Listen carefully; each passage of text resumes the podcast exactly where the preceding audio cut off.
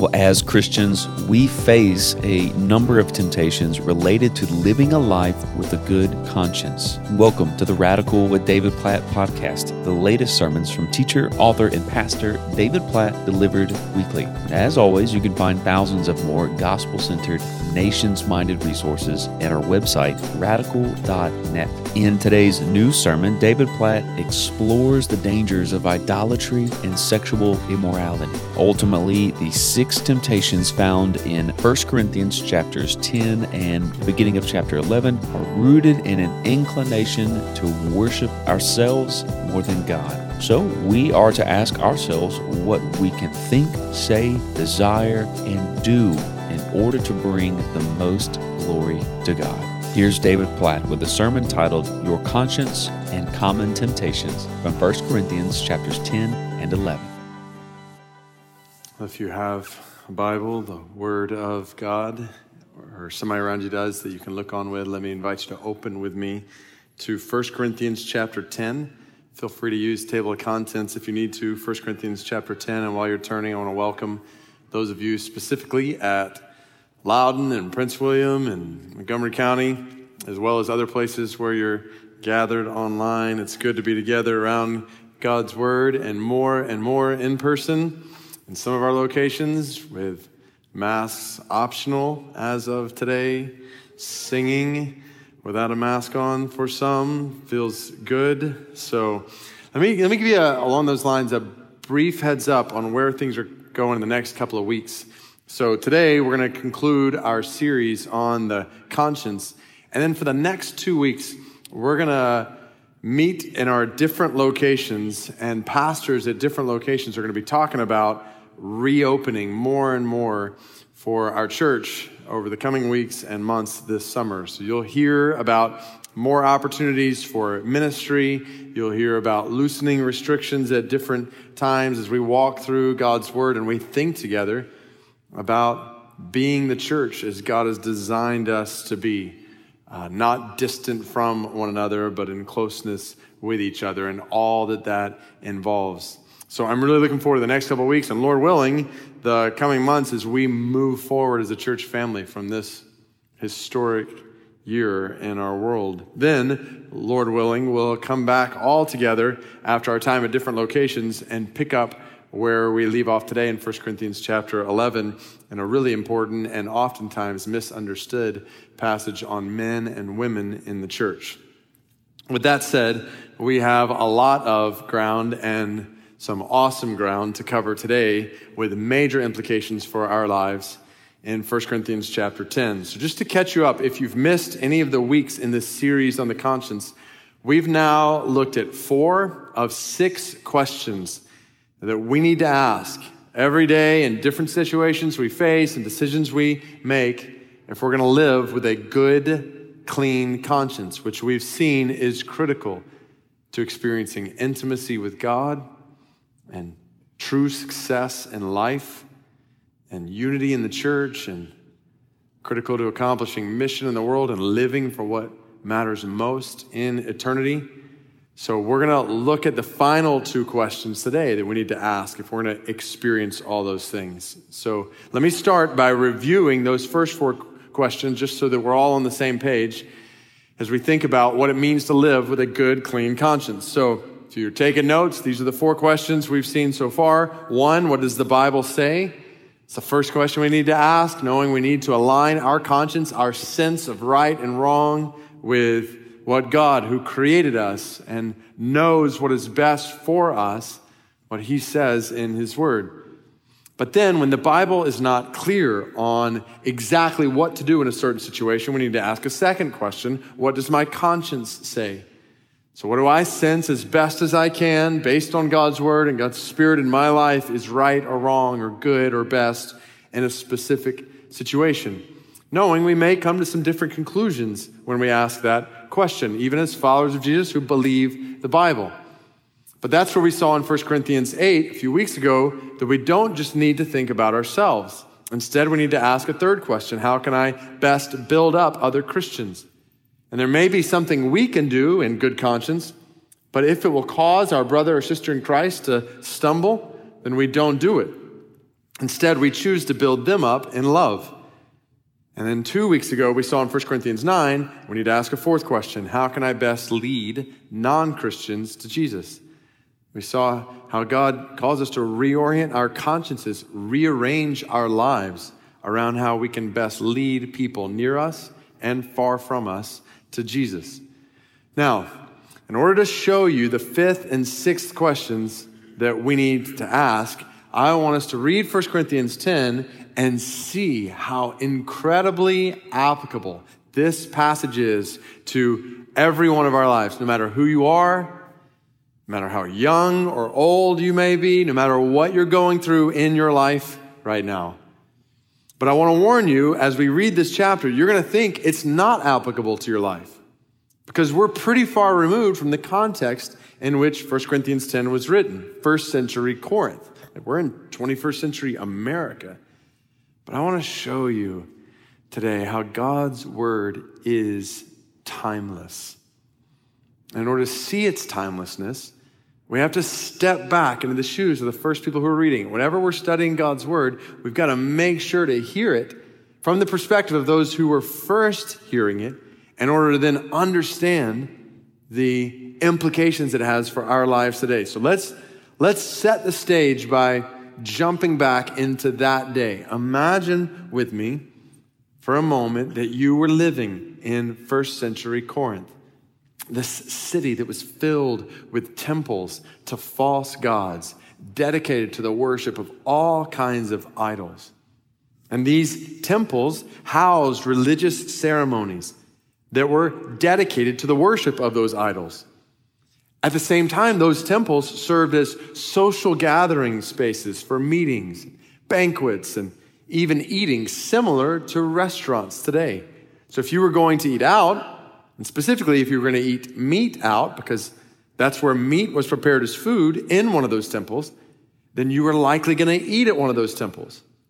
Or if you go to the marketplace to get meat to cook in your home, that meat in the marketplace was almost always prepared in one of those temples. Or if you were to go to a neighbor's home to eat, they were to set meat before you. That meat was likely prepared in one of those temples. Now, you're a Christian in first century Corinth who knows there's only one true God. All of these idols are false gods. Yet, anytime you eat meat, it's somehow going to be intertwined in some way with the worship of idols. So, what do you do? Do you eat meat in that temple restaurant or not? Do you buy meat from that marketplace? Or what do you do with the meat that's put in front of you in your unbelieving neighbor's house when they see that food as a form of worship to an idol? Now, this is that point where you might think, okay, that feels ancient to me. Like, what does this have to do with us? And the answer is everything. Because 2,000 years later, we're just asking different questions. Like, what kind of music do you put on your playlist? Only Christian? Some secular? Where do you draw the line? What kind of movies or TV should you watch? Or should you watch it at all? What level of alcohol is appropriate to drink? What kind of party should or should you not go to? What should you expose or not expose your kids or yourself to in public school? I could keep going on with a million examples, small and big decisions that we make every day that the Bible doesn't give us a specific answer to. So, what do we do? And in these verses in 1 Corinthians 8 through 10, God is teaching us to make these decisions with a good, clean conscience in ways that lead to intimacy with Him and to living for what matters most in the world. In 1 Corinthians chapter 8, we saw that as a Christian in first century Corinth, yes, you could eat meat in one of those temples as long as, as a restaurant, as long as eating there didn't go against your conscience or cause your brother or sister in Christ to go against their conscience. But here was the problem. Some of these Christians in Corinth had taken that a step too far. And they had gone from just eating at the temple, like it's a restaurant, to being involved in religious ceremonies dedicated to idol worship. And they didn't seem to be bothered by that. So Paul writes these words we're about to read to these Corinthian Christians. We're going to read all of 1 Corinthians chapter 10, where Paul talks about how they were giving in to idol worship. And then he addresses what they should do in the marketplace or in somebody's home. So follow along, starting with me in verse one, and then I just want to show you how practically helpful and needed these verses are for every single one of us. Again, no matter how young or old you may be and whatever you're walking through in your life. So hear the timeless word of God. 1 Corinthians chapter 10, verse 1. For I do not want you to be unaware, brothers, that our fathers were all under the cloud and all passed through the sea, and all were baptized into Moses in the cloud and the sea and all ate the same spiritual food, and all drank the same spiritual drink. For they drank from the spiritual rock that followed them, and the rock was Christ. Nevertheless, with most of them, God was not pleased, for they were overthrown in the wilderness. Now, these things took place as examples for us, that we might not desire evil as they did. Do not be idolaters, as some of them were. As it is written, the people sat down to eat and drink and rose up to play. We must not indulge in sexual immorality as some of them did, and 23,000 fell in a single day. We must not put Christ to the test as some of them did, and were destroyed by serpents, nor grumble as some of them did, and were destroyed by the destroyer. Now, these things happened to them as an example, but they were written down for our instruction, on whom the end of the ages has come. Therefore, let anyone who thinks that he stands take heed lest he fall. No temptation has overtaken you that is not common to man. God is faithful, and he will not let you be tempted beyond your ability. But with the temptation, he will also provide the way of escape, so that you may be able to endure it.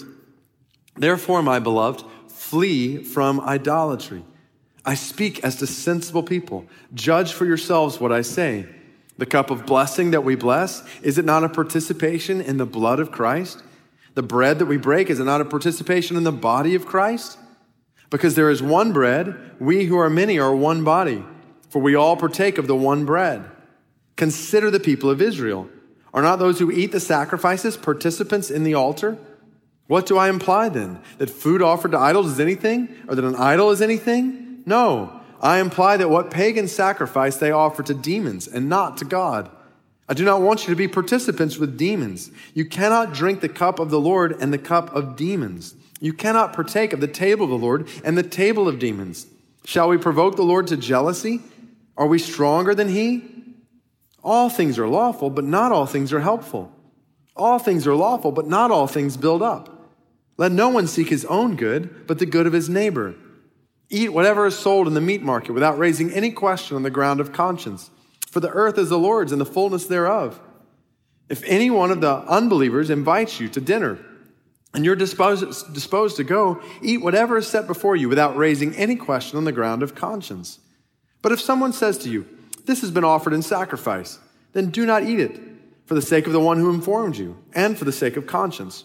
I do not mean your conscience, but his. For why should my liberty be determined by someone else's conscience?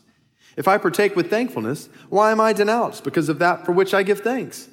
So, whether you eat or drink, or whatever you do, do all to the glory of God.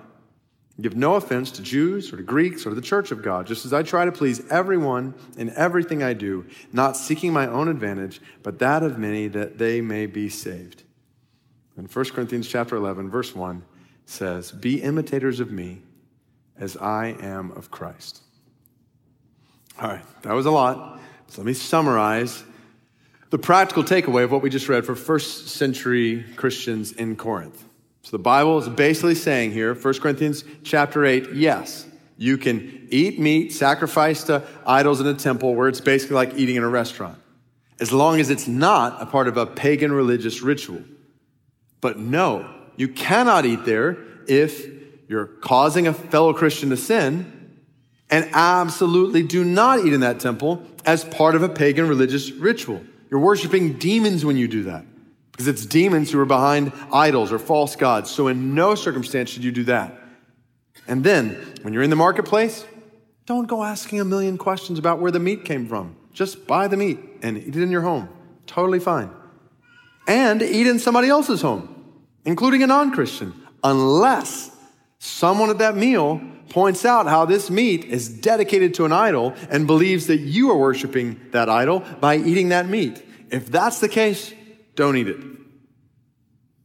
But what I love about these specific instructions to Christians in first century Corinth is how they are grounded in what God had said to his people centuries before, way back in the Old Testament. And this is part of the timelessness of God's word that I want you to see here because God's instructions to his people in the first century go all the way back to his instruction to people centuries before that. And that's what informs God's instructions to you and me in the 21st century, and his instructions are the same at every point. This is what we read this last week in our Bible reading, Numbers chapter 23, verse 19. God is not a man that he should change his mind. God doesn't change his mind. God's word to his people is unchanging. This is so good because what this means is what God spoke to his people 3,000 years ago and 2,000 years ago is what God is speaking to his people today, which means you can bank your life on this word. It is unchanging. The grass withers, the flower fades, but the word of God stands forever. What else can you read tomorrow morning that gives you that kind of rock in your life? Nothing. Like read this word, meditate on it, memorize it, let it soak in and bank your life on it because it will last forever. So see how what God is saying to his people here in first century Corinth and to us today is based on what God has been doing among his people throughout history. It's really summarized when you look at verses 11 through 13, right in the middle of this chapter. Look back there, the Bible says, What happened to them so God's people years ago was an example that was written down for what purpose? For our instruction. Don't you love this? Like God made sure that what happened when people of Israel were fleeing Egypt was written down for our help today, for your help today, so that we might be warned to take heed lest we fall in the same ways they did. God made sure that what happened to them was written down because you and I are facing the exact same temptations that they gave into back then. Like this is so important. We have this tendency to think we're advanced in so many different ways than people 3,000 years ago on the outskirts of Egypt were, or 2,000 years ago in Corinth were. But listen to verse 13. No temptation has overtaken you that is not what? That is not common to man.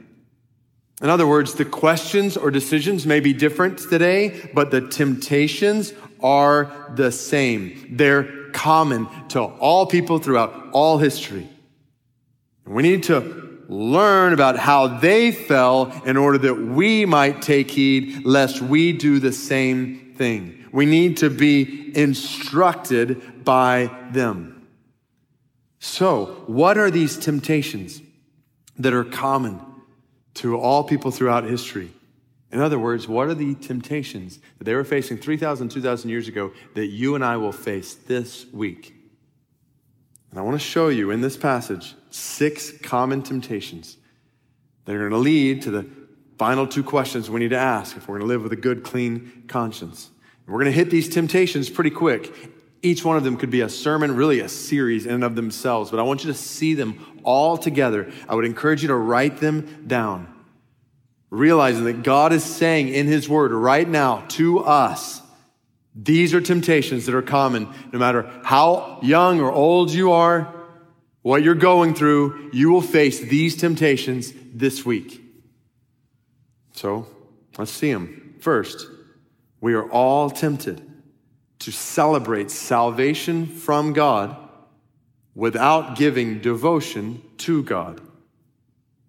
To celebrate salvation given to us from God without giving devotion of our lives to God. So this is the very beginning of 1 Corinthians 10 when God talks about what we've been reading about in our Bible reading as a church family in Exodus, Leviticus, and now Numbers. So if you're taking notes, you don't have this written down, I'll come back to the screen in a minute. But 1 Corinthians 10 says, Remember how God's people were under the cloud, led by God in a cloud by day, pillar of fire by night, how they passed through the sea. They were delivered out of Egypt and delivered from the Egyptian army about to overtake them as God split the Red Sea in half, how they ate spiritual food. God provided food from heaven, how they drank spiritual drink. God provided water from rocks in the desert. And verse 4 goes on to talk about how that rock was Christ. Basically,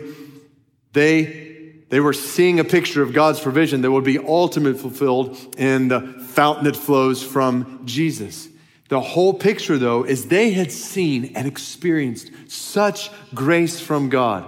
Bread from heaven, water from rocks, a pillar of cloud leading them every day, providing for them all along the way. Yet, after all of that grace, salvation from slavery in Egypt, after all of that, this is what we're reading in Numbers right now.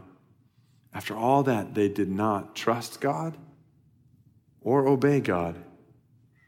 Instead, after all of that, they rebelled against God and they were overthrown. They were scattered to die in the wilderness instead of devoting themselves to God. And God is saying to these Corinthian Christians, Do you realize you're tempted to do the same thing today? To come to the Lord's table, to feast on God's grace to you in Jesus, and to turn around and to worship idols? And even to use the Lord's Supper as a cover up for your idolatry, thinking, well, if I go to church and take the Lord's Supper, then I'm good. Doesn't matter what I do during the week. And God says, it does matter. God says, don't do it. Don't disconnect. Salvation from me, from devotion to me. Now, see, think about it, how we are tempted to do the exact same thing today, like in this room, wherever we're gathered right now. Do you see how this is the brand of Christianity that so many people have bought in 21st century America? Go to church or watch online. Go through religious motions, pray, prayer, receive God's forgiveness, then go on living however you want. And God says, that's not Christianity. That's idolatry. That's worship of the world under the guise of worshiping God. Don't be fooled. That kind of life leads to ruin in this world. You'll waste your life that way. Don't disconnect salvation given to you from God, from devotion to God. These go together. You have been saved. Why? To know and love and worship and walk with and obey God. Because this is where life is found in utter, complete, total devotion to God. Don't disconnect these two. But we're all tempted this week to celebrate salvation from God, even in this gathering and disconnected from devotion to God when we wake up in the morning tomorrow. It's one temptation. It's common to all of us. A second temptation common to all of us. We're all tempted to turn what is good into a God. We're all tempted to turn that which is good into a God. Again, I'll come back to this on the screen in a minute, but see it in 1 Corinthians 6 and 7. These things took place as example for us that we might not desire evil as they did. Do not be idolaters as some of them were. Now, the challenge is we hear the word idolatry and we think statues and idols. You know, what people back then or in other parts of the world today bow down to, but we don't do that. We don't have idols in our homes that we go and pray to, bow down to. This, I want you to follow this with me. Because even here in 1 Corinthians chapter 10, the Bible's talking about how food is a good gift from God that can be used for the glory of God, or it can be used for the worship of false gods. And good gifts can be used for the worship of false gods. And this is so significant. Please listen closely here. When we think about idolatry and sin, we usually, when we think about sin, we think about bad things, right? Like lying, stealing, cheating, whatever it might be. That's, that's sin. And yes, those things are sin. But has it ever occurred to you that sin is not just doing bad things? That sin also includes taking that which is good and turning it into a God.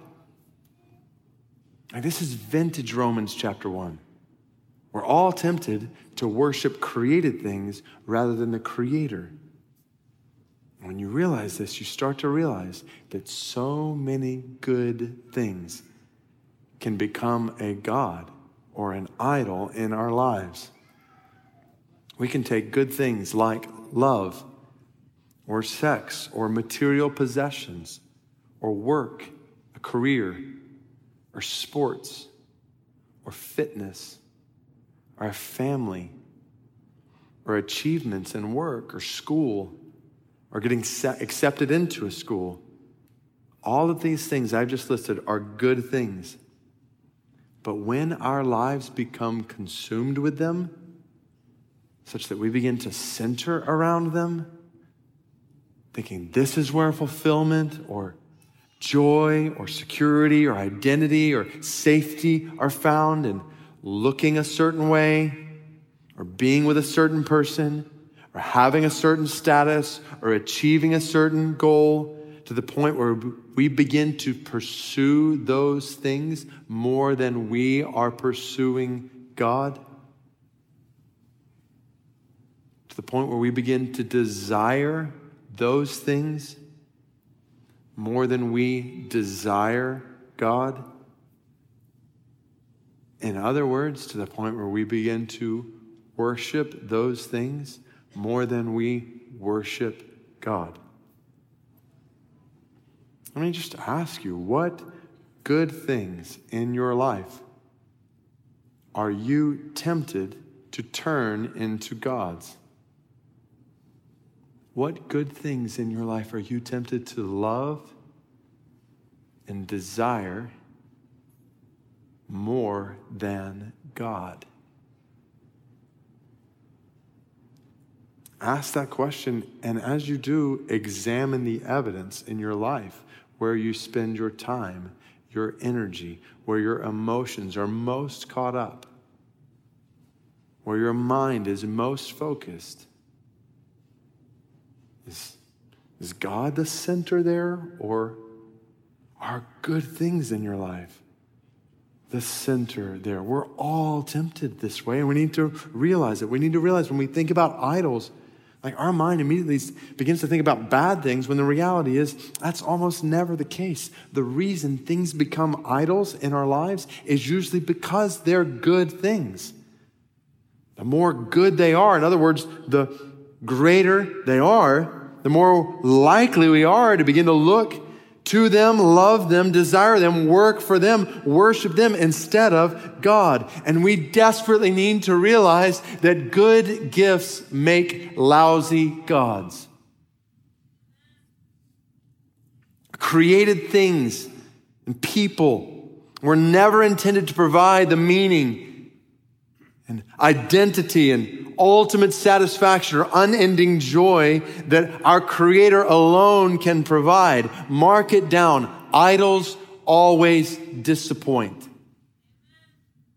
Anything or anyone that you ultimately hope in or look to in this world will at some point let you down. Because that thing or that person is not designed to carry that weight. Only God can carry that weight. Idols always disappoint and idols ultimately destroy. If you look to good things instead of the God who gives them for hope and joy and meaning, you will find yourself empty in the end.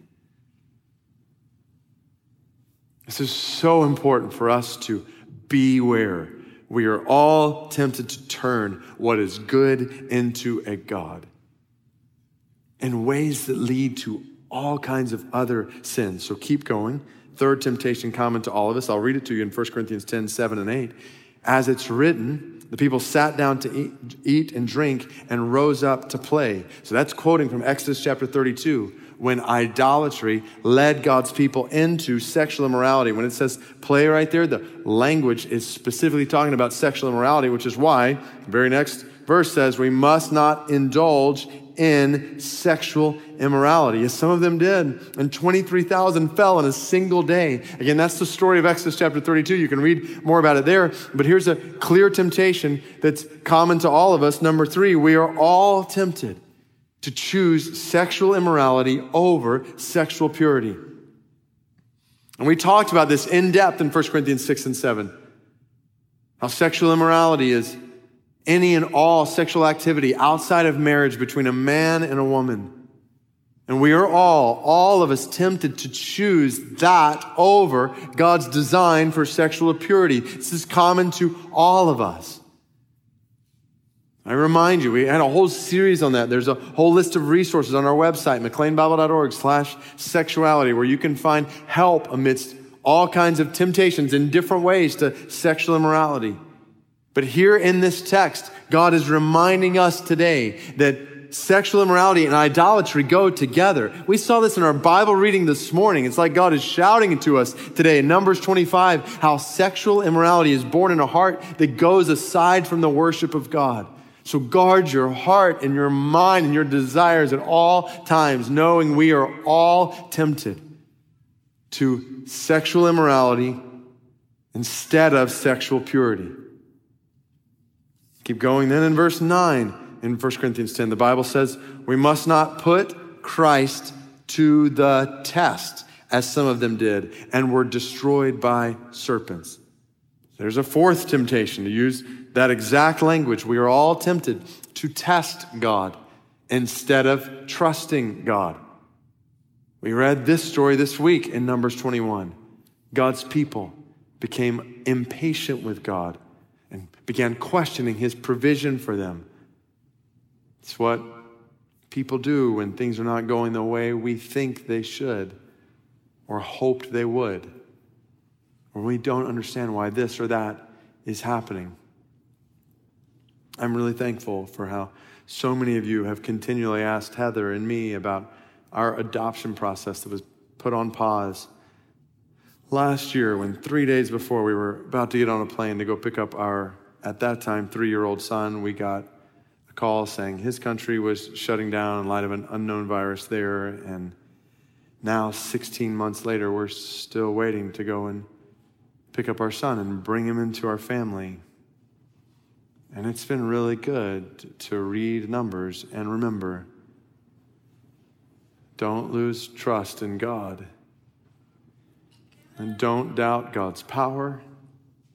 Don't doubt God's love. Don't doubt His wisdom, His provision, His timing. In so many ways, in so many points in each of our lives, we are tempted to test God instead of trusting God. And related to that, verse 10 says, We must not grumble as some of them did and were destroyed by the destroyer. Likely a reference to Korah's rebellion that we read about in Numbers chapter 16, when God's people grumbled against him and the leaders that God had given to them. So, temptation number five that's common to us we are all tempted to grumble against God instead of being grateful to God. How tempting is it to complain to God about what you or I don't have instead of being grateful to God for what you and I do have? I was on a phone call this week with someone, and I, I just I asked how they were doing. They said, better than I deserve. And I thought, how true is that? And not just for that person. uh, realize the way that comes across. I really like this person. I think they're great. But anyway, but I thought about it. for my, my own life, like, yeah, that's true. That's so true. And I, I, just, I was on a date earlier this week with Heather. We were, we were talking about how when we first met in high school, all the dumb things I did, which I will not list out. I'll list out one of them that will that I'm so ashamed to say. Like, I, I broke up with Heather on the day her grandmother died. Like, is that not horrible? What was I thinking? Like, yeah, wow. That, that's it's like, man, I thought I'd done dumb things. Like, wow, yeah, you. So, in case there was any doubt, I don't deserve to be married. Like, every time you say, How are you doing, David? I'm going to say that, and you're going to think, You're right. Better than you deserve.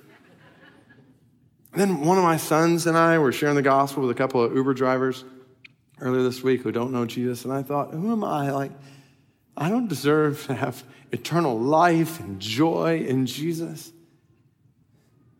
And there were other points, just simple things this week, meeting with people from church or some friends who were in town. And I was just sitting there thinking, like, I deserve to be in hell right now. And here am I, like, enjoying friends in Christ and talking together about how to get the greatest news in the world to more people in the world. Like, I don't deserve this. Yet, with all this grace that God has given to me, I am, and we all are, tempted to grumble at so many different points instead of being grateful. 1 Thessalonians 5 at all times. And then, so after this, 1 Corinthians 10 starts talking about the Lord's Supper, and it's so good. Verse 16 says, This cup of blessing, talking about the cup we drink in the Lord's Supper, is it not a participation in the blood of Christ? This bread that we break is not a participation in the body of Christ. And that word participation there, in the original language of the New Testament, is koinonia. It's the most common word in the New Testament for community. That's what this meal, the Lord's Supper, is about. There's a reason it's called communion because it represents communion, community with God through the body and the blood of Jesus. And when Christians eat this bread, drink from this cup, we're in a very real way feasting on the grace of God, enjoying communion with God that's made possible by what Jesus did on the cross. So if you're not a follower of Jesus, right now, I invite you to listen really closely here. The Bible teaches that we are all created by God, yet we've all sinned against God. All of us have turned aside from God and His ways to ourselves and our own ways. And our sin separates us from communion with God. And if we die in this state of separation from communion with God, we will spend eternity separated from communion with Him eternity experiencing the judgment due our sin.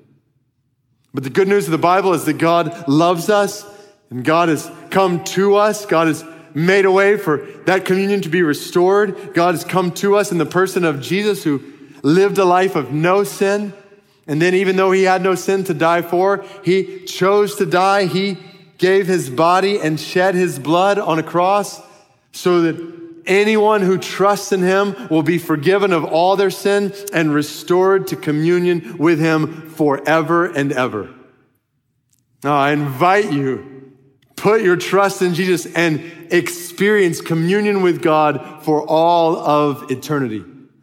It's the most important decision you can ever make in your life. You can make it today. And when you do, and for all who have, so follow this, when you experience this communion with God, and you celebrate that even in taking the Lord's Supper, remember this sixth temptation that is common to all of us. Follow it. We are all tempted to exchange this communion with God for compromise with the world. In other words, we're tempted to uh, take communion, celebrate the Lord's Supper, this communion we have with God as we gather with the church, but then leave here and go out and do what they were doing in Corinth worship idols, false gods in the world. Like they were doing it by participating in those religious feasts. You and I are tempted to do it in all the ways we've talked about. Like, think about it. We're celebrating communion with God. It makes no sense for us to then leave this place and go running out in the world, running after money like everybody else does.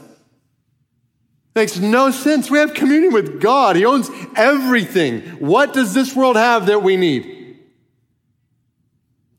And we don't celebrate communion with God and worship and then run out in the world running after positions and possessions and sex and success or this person or that thing, looking for meaning and joy and satisfaction and identity and security and those things when we have all of those things in God more than everything in this world offers put together.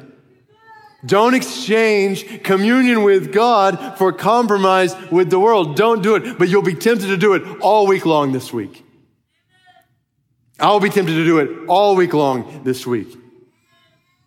Don't do it. Like walk every day in communion with God. Live out of the overflow of communion with God. Don't compromise with this world. Which then leads to how the whole chapter ends, in a sense, with a summary of all that we've seen about a life marked by a good, clean conscience. Focus not just on ourselves, but on others. Verse 24 let no one seek his own good, but the good of his neighbor. Verses 32 and 33 give no offense to Jews or to Greeks or the church of God. That's pretty much everybody. Just as I try to please everyone in everything I do, not seeking my own advantage, but that of many, others' advantage, that they may be saved. So live for the good of other believers, live for the good of unbelievers. Then I love this first verse of 1 Corinthians 11 that summarizes it all. Live like Jesus. Be imitators of me as I am imitating Jesus. And I love how attainable this is. Like the Bible's saying here, you, I, we all can experience the life of Jesus in us on a daily basis. That is, that is possible for you this week, all week long. To experience the life of Jesus in you. For us to show each other what that looks like as we live we, we saw this from the very first week in the series on conscience, how Jesus is the only way to a clean conscience and the only way to living with a good conscience. So we ask these questions on a daily basis in our lives. We've seen them. What does the Bible say? Two, what does my conscience say? Three, how can I best build up other Christians? Four, how can I best lead non Christians to Jesus?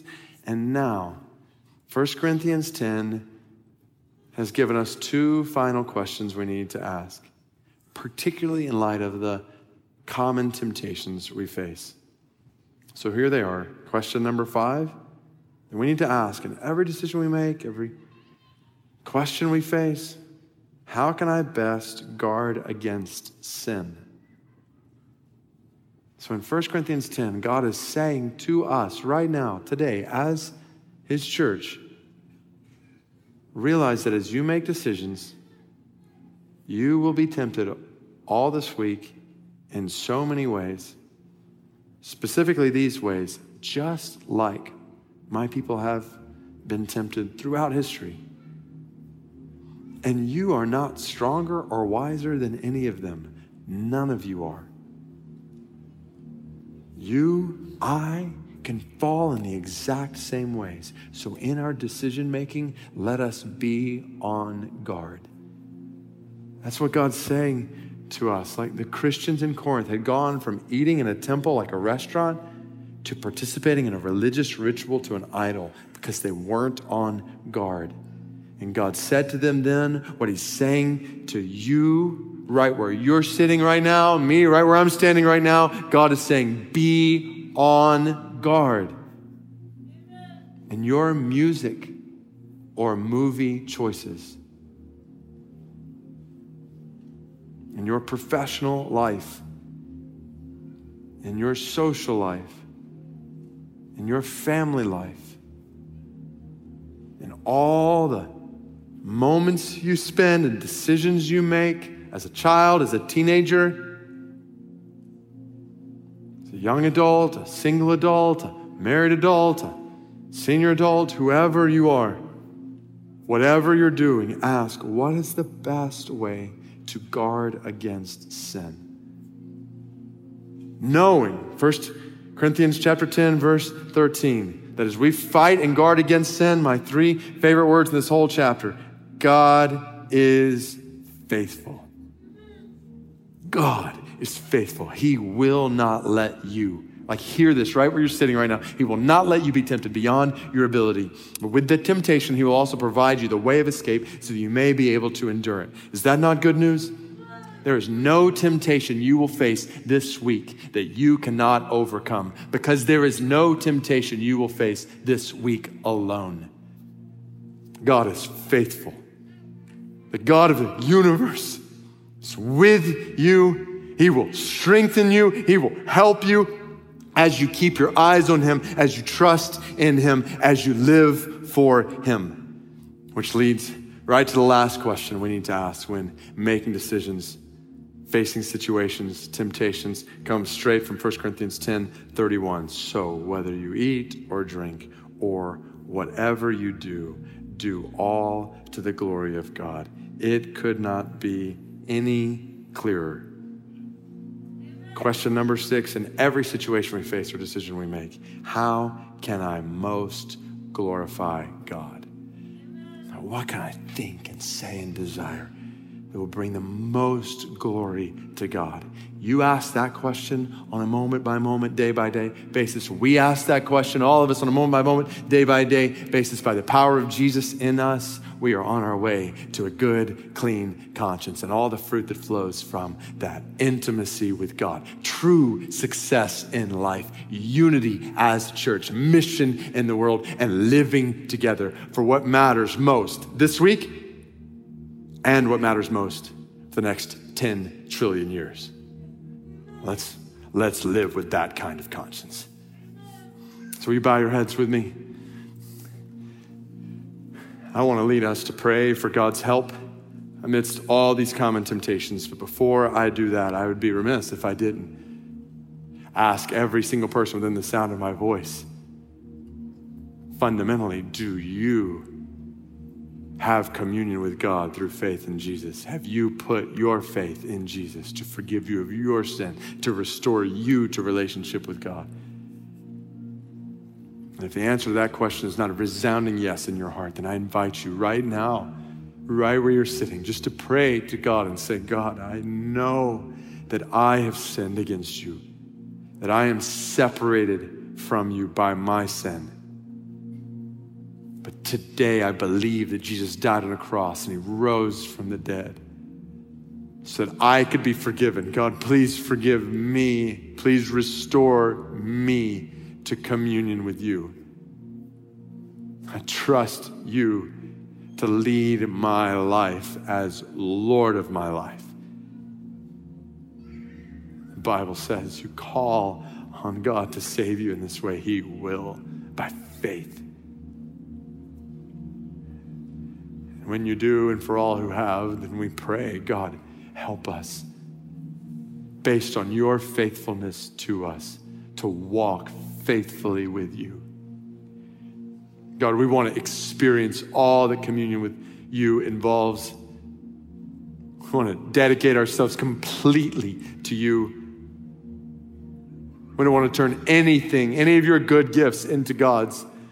They're all a reflection of you and your greatness as the giver of all good gifts. Help us to worship you alone, trust in you alone, look to you above all, desire you above all, to choose sexual purity over sexual immorality. Every day this week, the next week, and the next. Lord, help us to trust you and not to grumble against you or test you be grateful for all the grace you've poured out in our lives. Help us to take heed, learn from those who've gone before us, and to stand this week based on your strength, your life, Lord Jesus, in us. May it, may it be true. of us that everything we do, whether we're eating breakfast or drinking in a break during work or working in this way or that way, playing in this way, whatever we do, help us to do it all to your glory. In Jesus' name we pray. Amen. Well, it wasn't too long ago when David Platt was fresh off of a trek through some of the highest mountains and remotest villages in the world, seeing some of the most urgent physical and spiritual needs imaginable. And that experience led to him writing the book, Something Needs to Change, a call to make your life count in a world of urgent need. And people continue to write in, letting us know how this book has radically changed their life and perspective around all that God wants to do in their lives. And so that's why we are excited today to announce that Something Needs to Change is now available in paperback wherever you get your books. So please, if you haven't already, get your copy of Something Needs to Change, a call to make your life count in a world of urgent.